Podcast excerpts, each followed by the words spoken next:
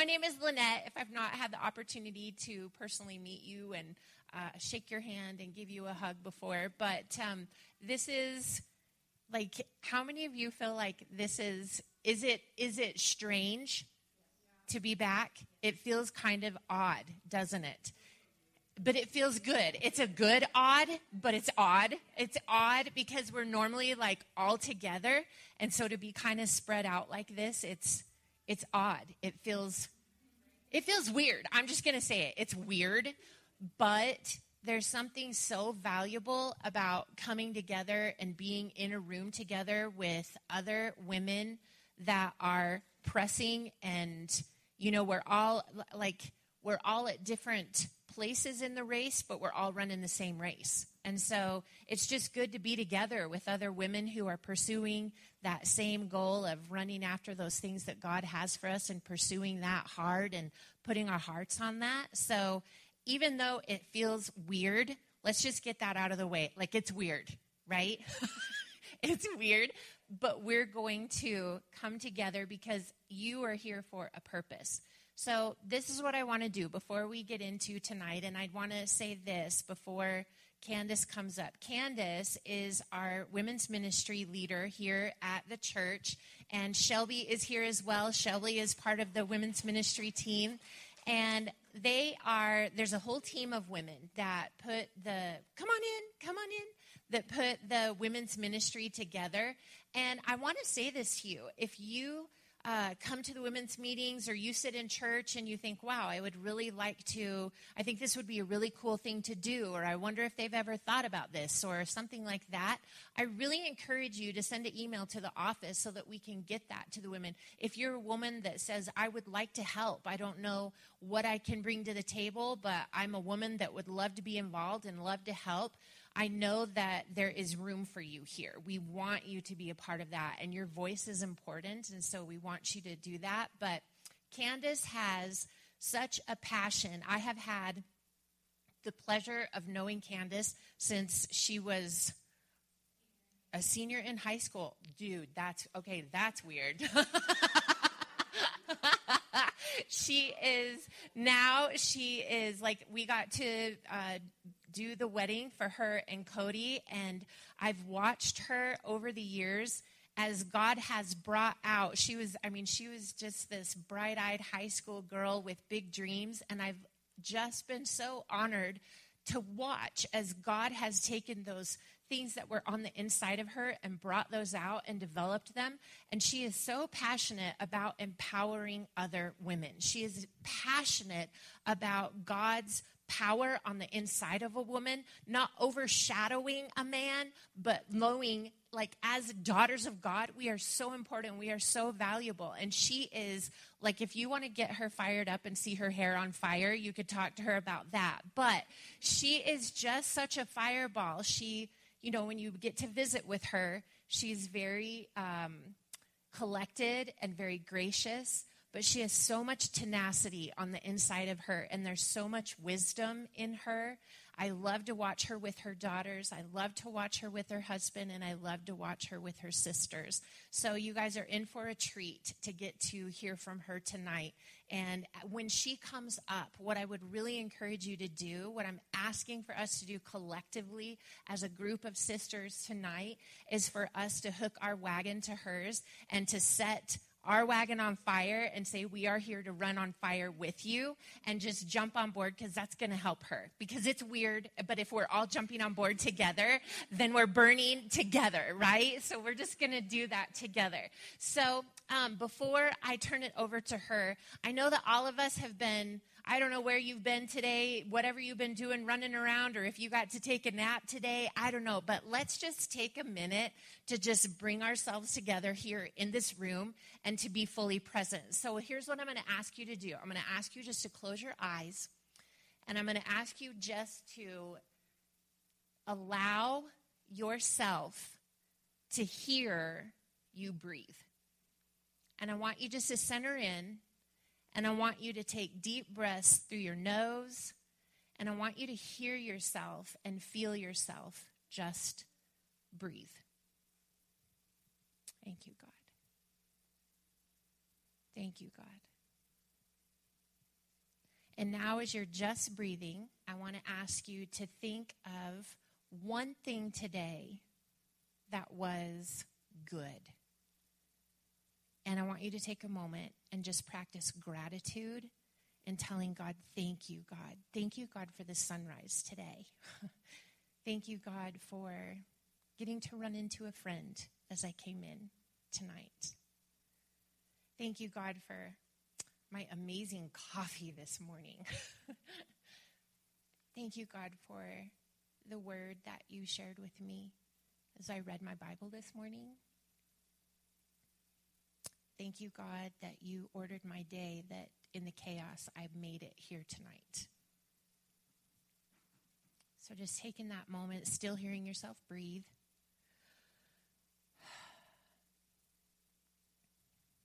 And now I'm going to ask you if you would just put a hand on your heart. And I want you just to feel that. God, you're so good. God, we can get so busy and we can be filled with so many things that we forget to just be present. And we forget to be in the moment and to recognize and to take in all of the wonder and all of who you are in the moment and so, God, tonight, we have purpose. We've driven here, and this isn't on the way to anything. So, we had to purpose to be here. and so, God, we're purposing right now to be present in this moment, in this room. And we trust you with everything that's going on in our lives right now that would try to come in and say, But what about this? And what are you going to do about this tomorrow? And how are you going to handle that? God, Take a deep breath and be present. And God, we thank you that as we spend time with our eyes and our face focused to you, that everything else that is going on, we know that you're taking care of it for us as we purpose to be present with you in this moment. And God, we thank you for the breath that you've given to us. God, I thank you for the sisters that you have sitting to my right and to my left, that I'm not doing this alone, that no matter where I'm at, I'm not alone because you've put amazing women around me to do this with.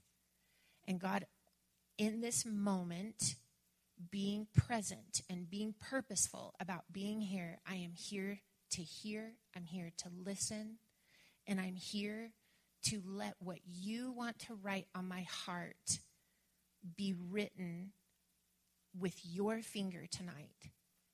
That I would leave here with a tender heart, being open to what you're calling me to, to the future that you're calling me to, to the destiny that you've created me for.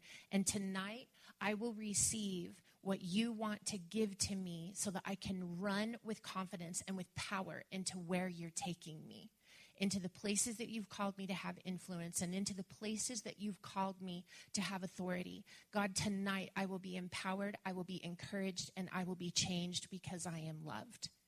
And we thank you for what you're getting ready to do. And God, we thank you for Candace. We thank you that you have made her to be a sister that speaks your truth to us. And God, we receive what you want to share with us through her tonight. In Jesus' name. Amen.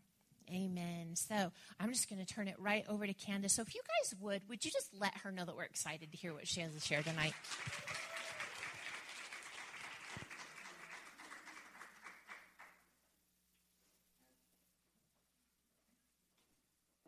Right. Am I on? Okay. Ah, she like makes me cry every time, and then I have to like fix everything. Oh, and I just totally threw that off my ear. So bear with me, sorry. All right. So, interactive tonight. How's everybody doing? Shelby House dinner. Sorry, I had to call you out. oh, gosh, I'm so excited that we get to be together tonight, guys. It's been way too long and I'm tired of looking at a phone or a screen and seeing everybody. It's just not the same. It's just not what we were designed to do. and I very much am over it and ready. So excited that we're all together again. Um, okay, so if anybody knows me a little bit, or maybe a lot more, I don't know, I love history. I love learning about history, reading history, watching history, all of the things. Um, and my favorite like moment in history is actually World War II. I just think that um, like the American spirit behind World War II, how evil was triumphed over in World War II, um, just a lot of things like just that time period and the the men and women that lived at that time were just amazing. But I do not know much about World War One. And I actually had to do some digging to learn about World War One because it really bugged me that I didn't know about World War One. you guys are good. you see me, and now you don't. Um, and I always just struggled like, what is this World War One? Why did we have to have World War One? And digging into it, like, does anybody kind of know what World War One is about? Anybody that's like a World War One scholar? Okay. Well, basically, it was like a 40 square mile piece of land that everybody in the world was fighting over, and a lot of people didn't even know why they were fighting over it. And it was a lot of people died. Like, I'm talking a huge amount of people died. But in 1914, on Christmas Eve, um, in a field, I believe in France, there were Germans on one end of the field. I think you know what I'm talking about. And there were British soldiers on the other end. And in the middle of the night, the British soldiers could hear the German soldiers like laughing and singing, singing Christmas carols, um, just having a jolly old time. And then they heard, Hey, Tommy, which Tommy is slang word for like a British soldier back then. Hey, Tommy, like, we won't shoot you. Let's meet together. Let's let's talk you know let's let's share this night together and it took a while for the british soldiers to actually like hear them and think trust them yes trust them that they weren't going to walk out into the middle of the field and get mowed over um, and they slowly crept out of their foxholes and made their way into what they call no man's land. So that's if you're in the middle of that land, you're usually dead or dead man's land. I don't know if they call it that or not. But um, and then the German soldiers made their way.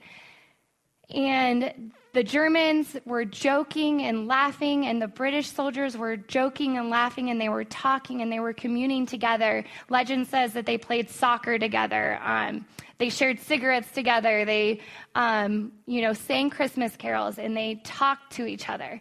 And this war that they'd been waging for months and maybe even years at that time one of the it's the bloodiest war. If you look at the the accounts of people that died it was the bloodiest moment in history um, for world war one.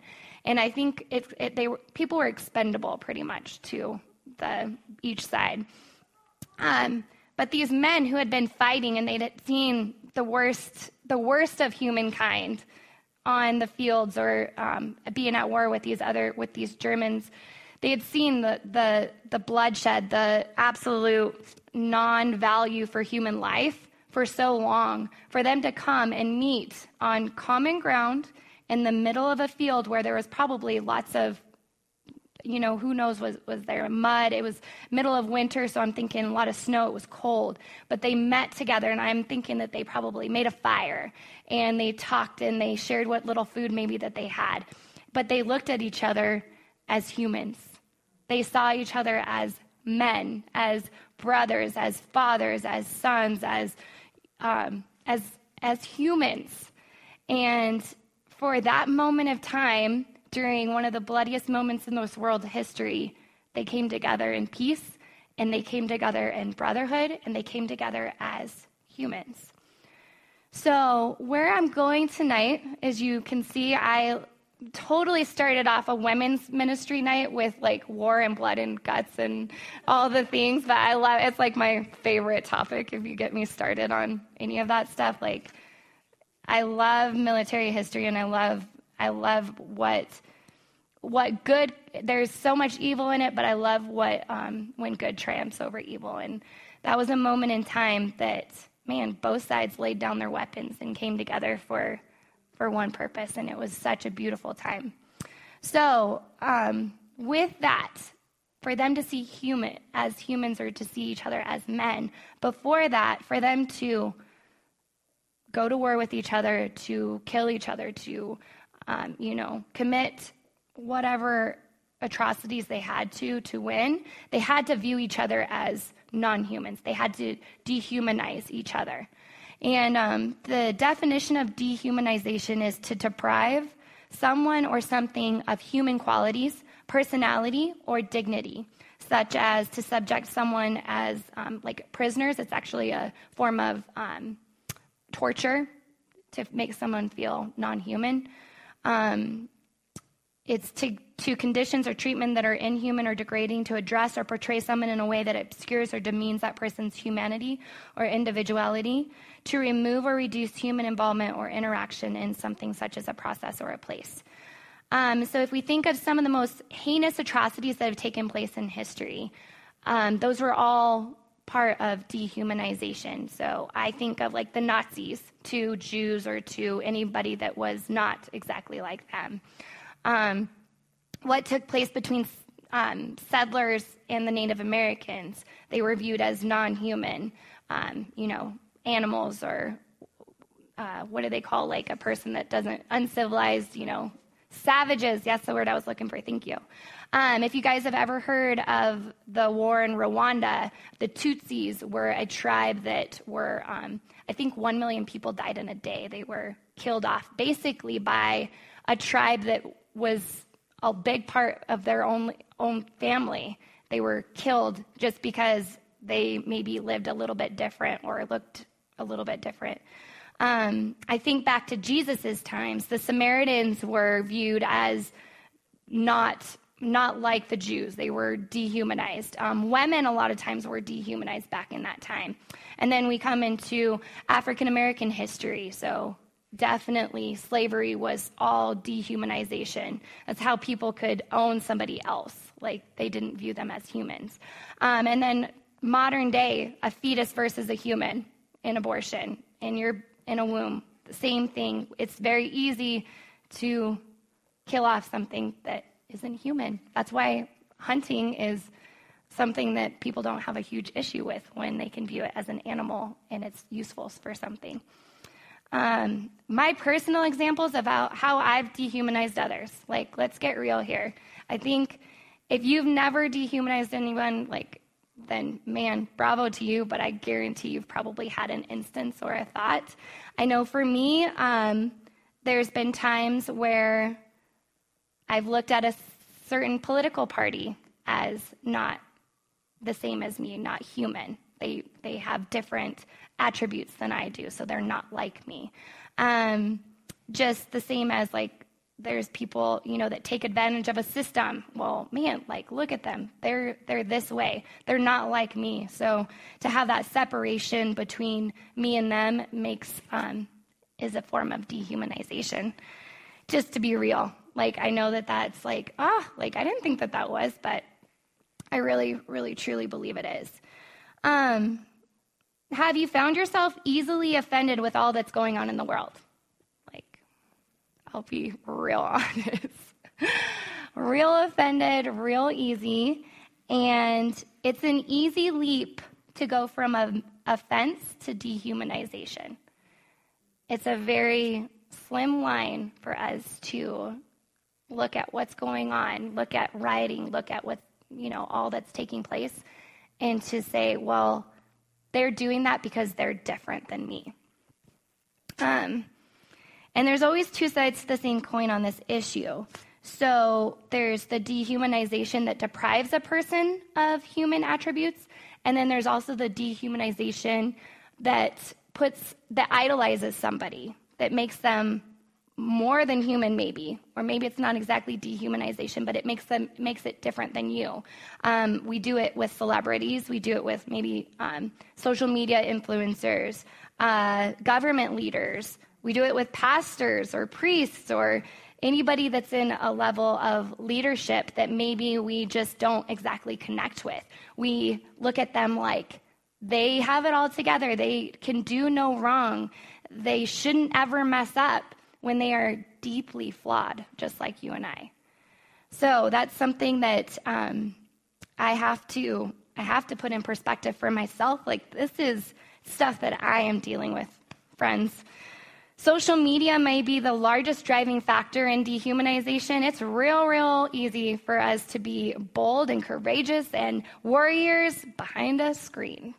It's real easy. It's real easy for us to spout off, well, you're this kind of person, and so I'm just going to block, delete, you know, um, retweet, whatever, how awful you are, how I don't you know, I don't appreciate you or anything like that. I've done it. I am so guilty of it. It's not even funny.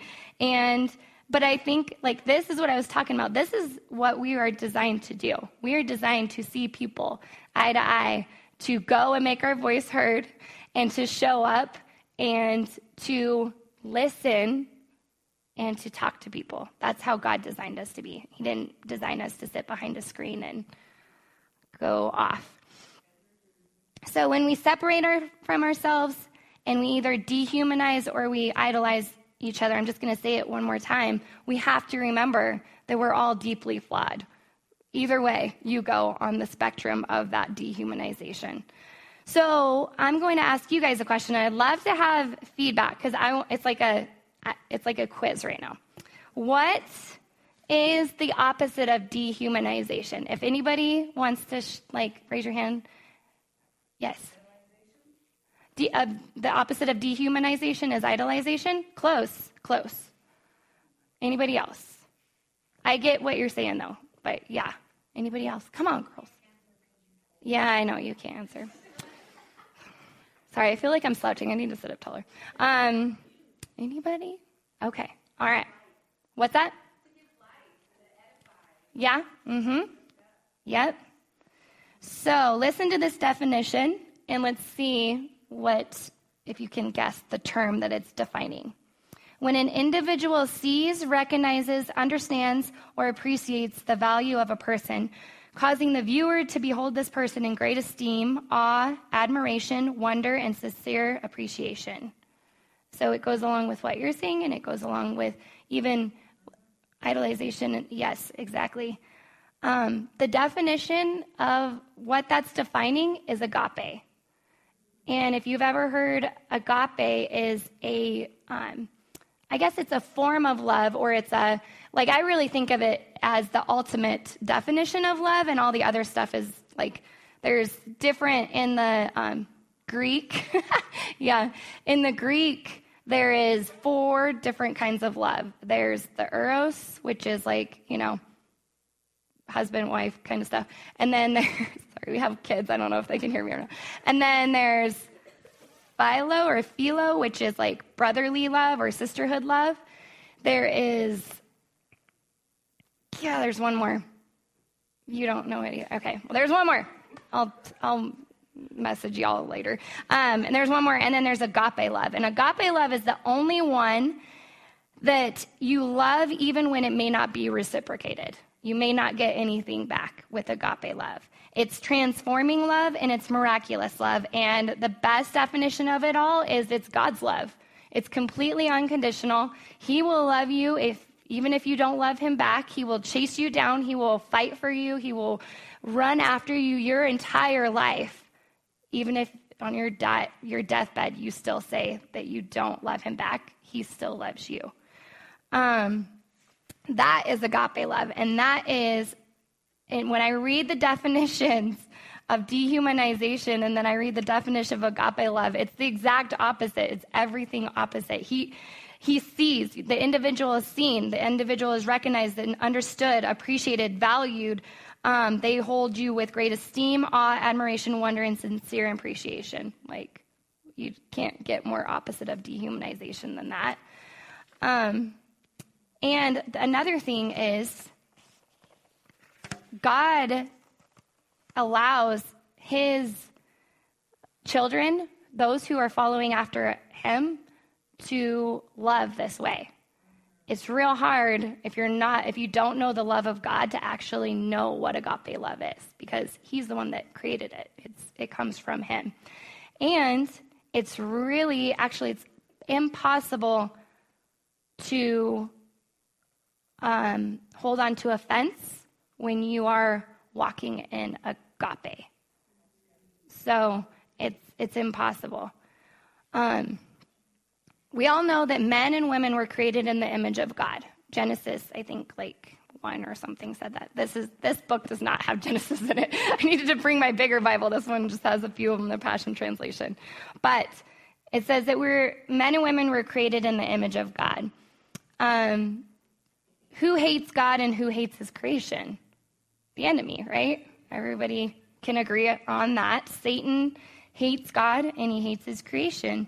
And he, from the moment that Adam and Eve were created and were placed in the garden, his whole agenda became let's obliterate them, let's make them believe that they're not created in his image. That's why we have, you know, Darwinism or any kind of evolution theory is to dehumanize people or to um, take creation off of a person. And um, the flesh, our flesh. So we're a three part being, we're flesh, spirit, and soul. The flesh is always in opposition to um, God, what God says about us, what he that he, we're created in his image. And the flesh loves to dehumanize others. That's the part where it's and it's very it's it's easy, folks. Like I don't know if it is for you, but it's easy for me to do it. There are certain people that were government leaders, it's real easy for me to be like, uh, no, she ain't no child of God. She ain't created. I'm not saying names, but I think everybody knows where I'm going. Um, real easy. Um, but, anyways, it's real easy, eh, but I don't want to work in the flesh. I don't want the works of the flesh. I'm going to read them to you. And I know y'all know them probably, but man, they're nasty and I don't want to work in that. So Galatians 5:19 says the cravings. This is the Passion translation, so it might read different than if you have New, New King James.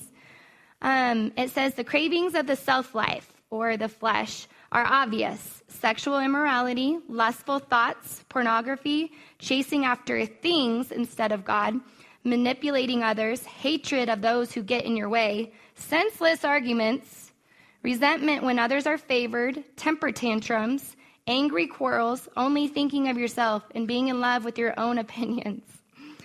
Being envious of the blessings of others, murder, uncontrolled addictions, wild parties, and all other similar behavior. Haven't I already warned you that those who use their freedom for these things will not inherit the kingdom realm of God? And just so y'all know, sin is sin in God's eyes. It don't matter if a secret sin that you get to do at home without anybody else knowing about it, or you're blatantly sinning in front of public. It's all sin in front of God, and his heart breaks for it. He doesn't like it, he hates it. And it's not that he is like, girl, you're done, I'm done with you. It's that he can't have intimacy with you, he can't speak to you, he can't let you know his deepest thoughts with you because he can't trust you, honestly. Like, um, so I don't know about you, but I want to be trusted by God and I want to, I want him to give me tasks to change around what's going on in this world. Like, I want to be trusted with that kind of work. Um, so what about the fruit of the Holy Spirit? I, this is, this is what I want. And even though it's hard, and even though it like look, you read these and you're like, "Good Lord, those look impossible. How does that happen?"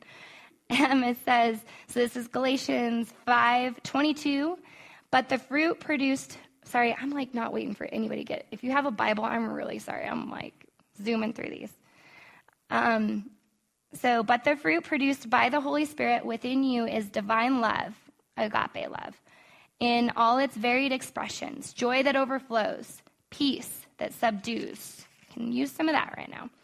Patience that endures, kindness in action, a life full of virtue, faith that prevails, gentleness of heart, and strength of spirit.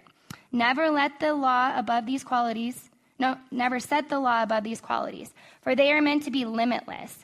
Keep in mind that we who belong to Jesus, the Anointed One, have already experienced crucifixion. For everything connected with our self life or our flesh was put to death on the cross and crucified with the Messiah. So it was nailed to the cross. That flesh is nailed to the cross, but sometimes it likes to, um, sometimes we revert a little bit back to that, and it's still there. but it is dead, and we have the authority to keep it there.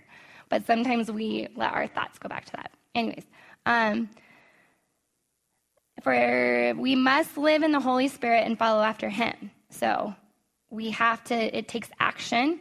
So many, so may we never be arrogant or look down on another, for each of us is an original. We must forsake all jealousy that diminishes the value of others. Um, I read that and I'm like, yeah, yeah, yeah, that all sounds good. All right, so how do I do it? And God says that He's given us the power to do it. He's set His Holy Spirit inside of each one of His believers who love Him, who follow after Him. And the Holy Spirit, the more that we are surrendered, like fully surrendered, I've like, I always like preach this, but there's no 99% surrender. It's either fully surrendered or you're holding something back from God, and He can't, He can't let His Holy Spirit work fully through that. Um, and the thing is, is that Satan wants to divide us. He wants to, to group us by people groups, by race, by religion, by um, country or state or conservative or liberal or whatever way you want to see how he's dividing this country. That is his agenda. That is his spirit. That is called a party spirit. And that is what is, that is divide. And you can see it, it is playing out for all to see right now. But God doesn't see us as groups. He doesn't see us as races. He doesn't see us as political parties or anything like that. He sees each individual, every single person. He knows every hair on your head. He knows your heart. He knows your past. He knows your present. He knows your future. He knows everything about you, girlfriend. Nothing is hidden from him, even though you may think that you're hiding stuff from him. He knows all of you. And he still loves you, and he still chases after you, and he still wants you, and he still wants to use you. Even though, and I like to say this, he doesn't need you. He could have plopped Jesus on this earth, fully human. go for it, boy. But he chose a woman to bring the Messiah into this world. And so he values women. You are very highly valued. God could have done it without us, but he didn't choose to. Sorry, that's like, that's what Lynette's talking about when I. but he sees you, you are an original, and he created you to be that way. Every single person on this planet, every person, even the the ones that we like think are too far gone, are created in the image of God and they are a facet of him. And he is a multifaceted God. If you've ever read in the Bible where the angels are circling the throne of God, and for eternity they've been saying, Hallelujah, Hallelujah, like they are surprised every single time. And they're exuberant with their hallelujahs because they see a new facet of God. And we are created in that image, and so we're all a multifaceted part of who God is. Um, and the thing is, is he empowers us to see others this way. When we tap into Holy Spirit and walk in agape, we can see others this way too. And I, I actually titled this message, um, Love Sees Humanity. And God saw humanity. When he looked down on this earth, we were all, well, it, it was before we were born, of course, but he saw that humanity was completely ensnared by Satan. And he sent Jesus, he sent God, who is love, sent love to become human to save humanity. Um, and the thing is, with that, God works through the individual. If you look at biblical history, he works through the individual. He doesn't work through these huge group movements and huge, um, you know, a narrative or an activist thing. He works through people who are willing and open and surrendered and wanting to obey him and to love him and to love others. He, you know, if we look at biblical history, he had Moses, that was one person. He had David, one person. He had Esther, one person that saved an entire nation. Um, Ruth, that brought forth down the line, Jesus came from that. Mary, um, Jesus, individual, uh, Peter, all of the disciples, those were individuals. It was, yes, they worked together to bring about stuff, but man, if one person didn't show up, it would have fell apart. So, not one person with all of that, God sees the individuals. And I think I already kind of said this, but not one person is so far gone to be out of the reach of Jesus' redeeming love and sacrifice. And uh, Lynette told me this today, and I've heard her say it before, is we're only able to love so far as the level we are at this, what was it again? We can't love past our line of disgust. So for me, that's like, ugh, like, okay, man, like I want to be used by God, but man, I don't know if I want to go and preach to those people or and God's like, well, shoot, that's who I was going to have you go preach to. So I guess I can't use you. because again, He is not concerned with our comfort, but being conformed, transformed, um, made into be like Jesus. And Jesus didn't say no to anybody. He didn't turn away from any people group. He actually went to the people who were the lowest of lows in society. Are you guys have it, has anybody seen the Chosen series? Anybody watch that? Okay, my little girl Odessa is obsessed with it. And so she watches the same video almost like every single day. I let I don't know that that series is super amazing. So I highly recommend looking. You can just get the app and watch it. You don't have to have Netflix or anything. It's really cool. But it's just really cool to see like Jesus constantly was eating with the tax collectors, eating with the people in the red district, eating with um, the swearing fishermen. like I love I love seeing Jesus walk in that role because that's who he was. And um, but then he's also meeting with Pharisees and the people that you know were idolized in culture. Um, that's who Jesus was. Nobody was not good enough for him. Um, so with all of that, so what does what does Jesus say about loving others? I'm gonna go there, and it's in Mark 12, 29. And got my sticky notes. Mark 12, 29. I don't know why I don't have it marked, sorry. So this was when now a certain religious scholar which, in my opinion, this is Nicodemus. I don't know if anybody else has an opinion, but I think it's Nicodemus. He, so now a certain religious scholar overheard them debating, and this is when, um, sorry, I need to back up. Oh, they were talking about with the Sadducees about the issue of like marriage in heaven and stuff like that. But I heard them debating, and when he saw how beautifully Jesus answered all their questions, he, he posed one of his own and asked him, Teacher, which commandment is the greatest of all? Jesus answered him, The most important of all the commandments is this the Lord, your, the Lord Yahweh, our God, is one. You are to, to love the Lord Yahweh with your God. Goodness, sorry, guys. To love the Lord your, Yahweh, your God, with every passion of your heart, with all the energy, energy of your being, with every thought that is within you, and with all your strength. This is the great and supreme commandment. And the second is this you must love your neighbor in the same way you love yourself. You will never find a greater commandment than these. The religious scholar replied, Yes, that's true, teacher. You spoke beautifully when you said that God is one and there is no one besides him. And there is something more important to God than all the sacrifices and burnt offerings. It's the commandment to constantly love God with every passion of your heart, with every with your every thought and with all your strength, and to love your neighbor in the same way as you love yourself.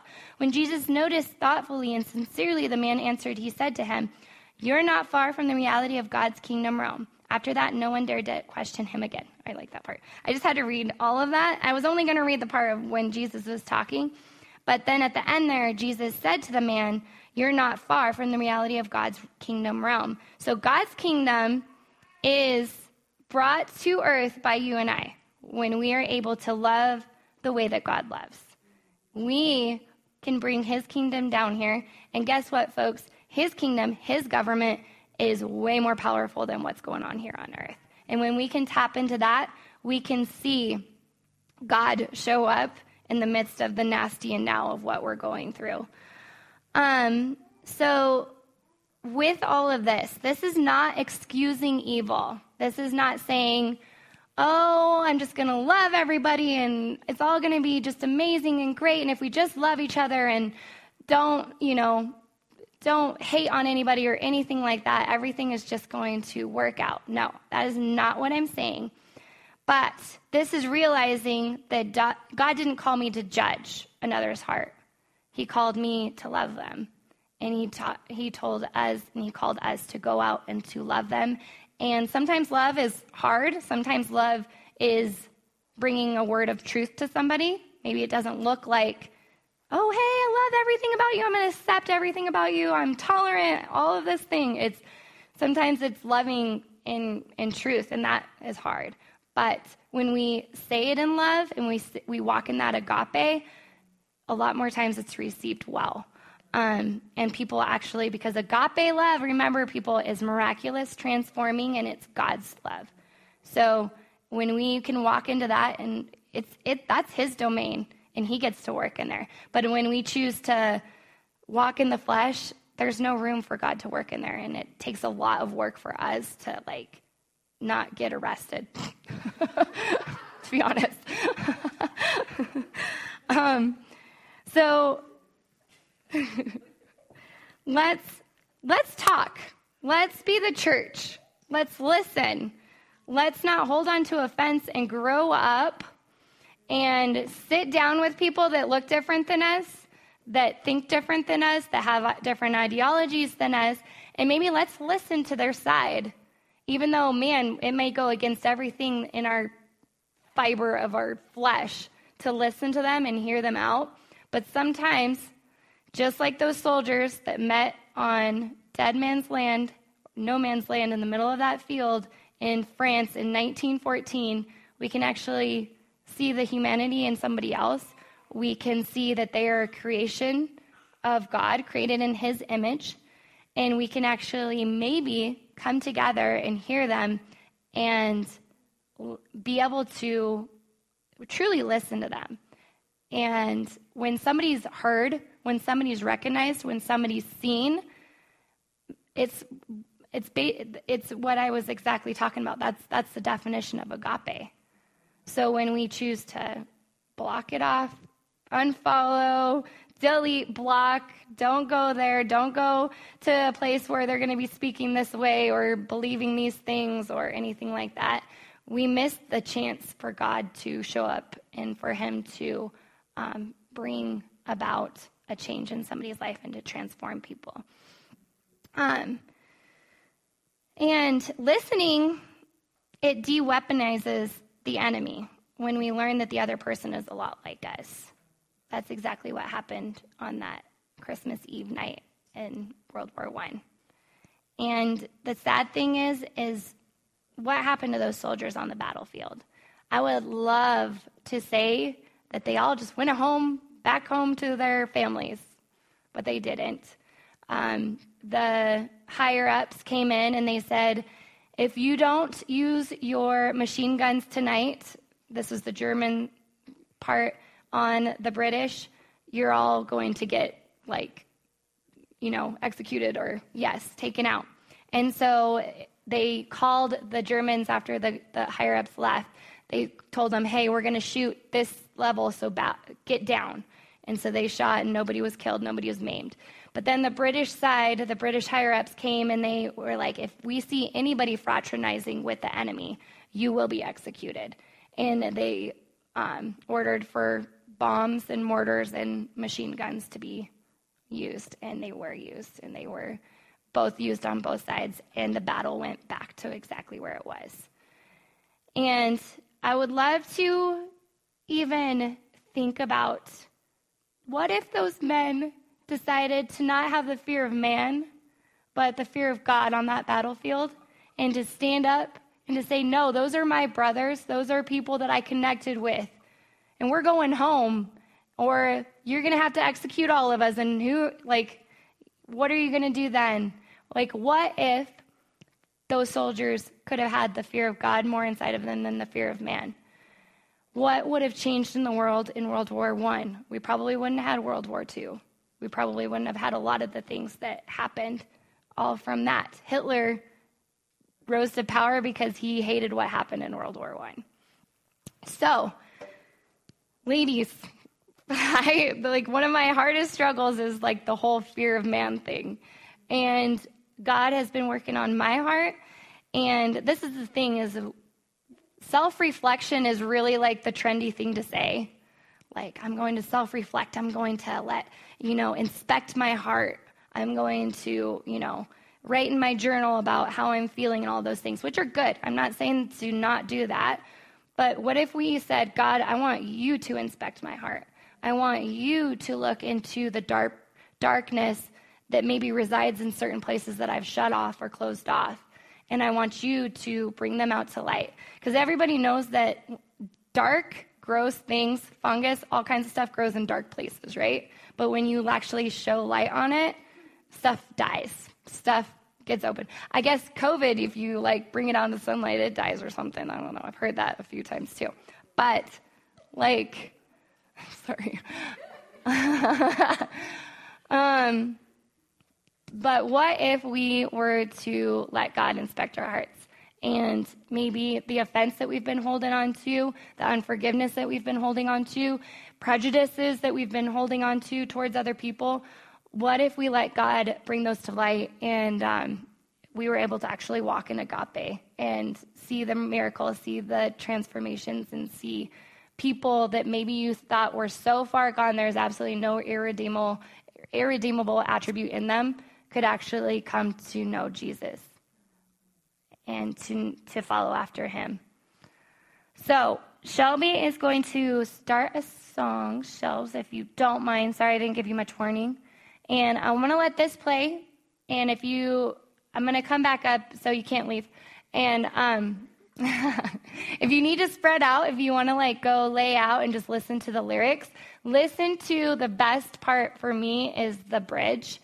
And um, in the Bible, it says that our hearts are, well, Jesus uses a parable, and it's the parable of like the soils. And there's different hearts. So there's the soil that's the rock, the rocky, hard soil. There's the soil that has the um, the weeds or the thorns growing up in it, or the shallow soil. And then there's the deep, rich, fertile soil. And God is the tender of those of that garden of that soil, and He's going to pull out, He's going to weed out, He's going to prune off what needs to leave in order for Him to cultivate and to bring about fruit and to bring about uh, a, an amazing harvest from those hearts. So we could turn the light, if you guys don't mind turning the lights down too. Listen to this song, and then um, I'll come back up.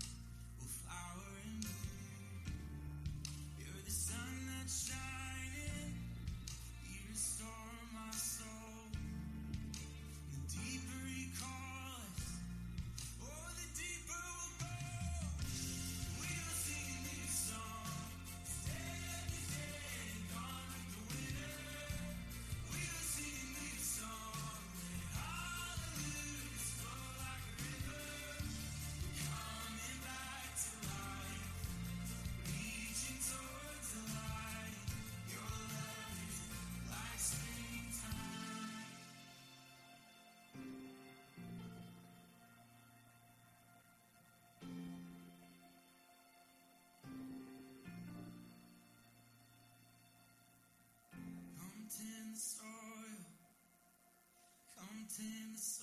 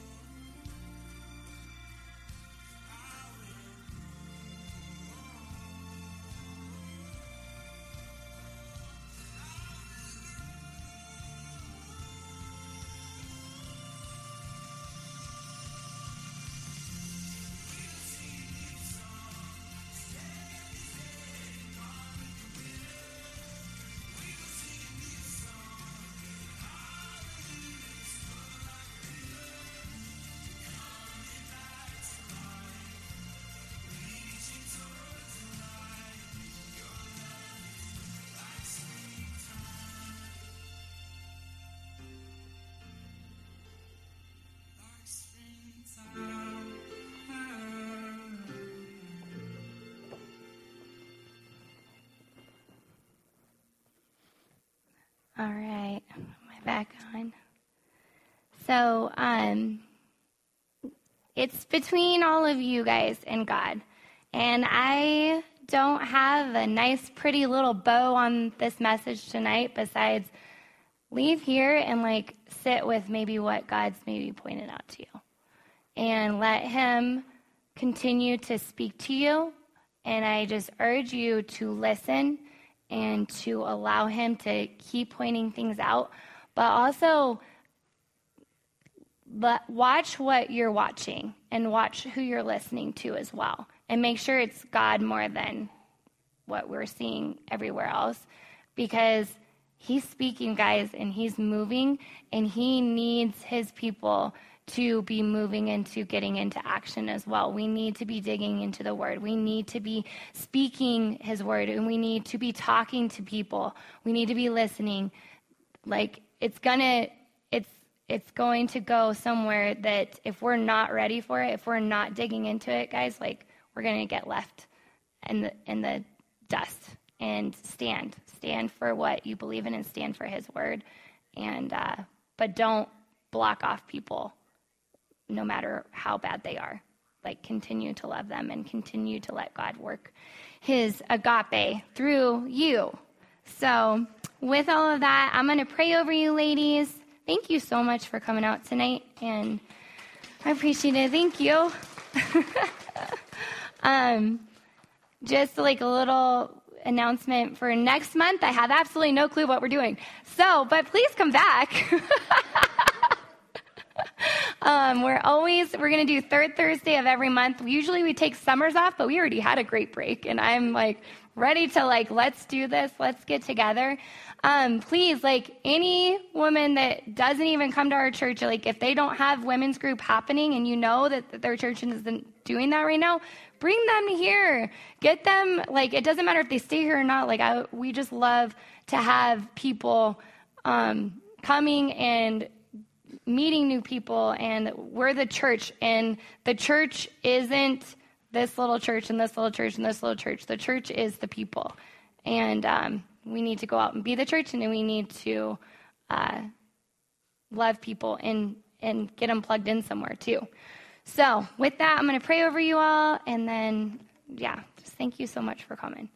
Father God, just thank you for every individual and original woman that came tonight. She is special. She is, she is seen. She is valued by you, by the King of Kings, Lord. And you have called her and you have set her apart and you have empowered her, Lord, and you've put your Holy Spirit inside of her to move mountains, to um, divide seas, and to scare away the enemy. He is going to be scared when he sees a woman that is fully walking in the authority and power that you have put inside of her, Father. And I pray, I pray that God, when the narrative arises that is not your word, God, we choose to stand on your word. And if that narrative that the world is speaking out isn't lining up with your word, Father, we pray that we take power and we take authority over that, God, and we let your voice speak louder than anything else in this world, God. And we know that that voice, every everyone has to bow to that voice, and everybody has to bow to the name of Jesus. And um, we just thank you so much for that, God. And we love you. We thank you for the ladies that came tonight, God. And we just pray that they leave here. Um, they leave here with fertile soil, God. And we pray that they are letting you prune, weed, pull out anything that needs to be pulled out, Father, but that they trust you and that they love you and they know that you will not shame them, that they, you will not turn away from them because of anything hidden, Lord, that maybe they deem is not um, acceptable by you, Father. We know that you. Um, you always keep your face to us, Lord, and we can just run to you, Papa. And we just love you and we thank you. In Jesus' name, amen. Thank you, ladies. Thank you so much for coming.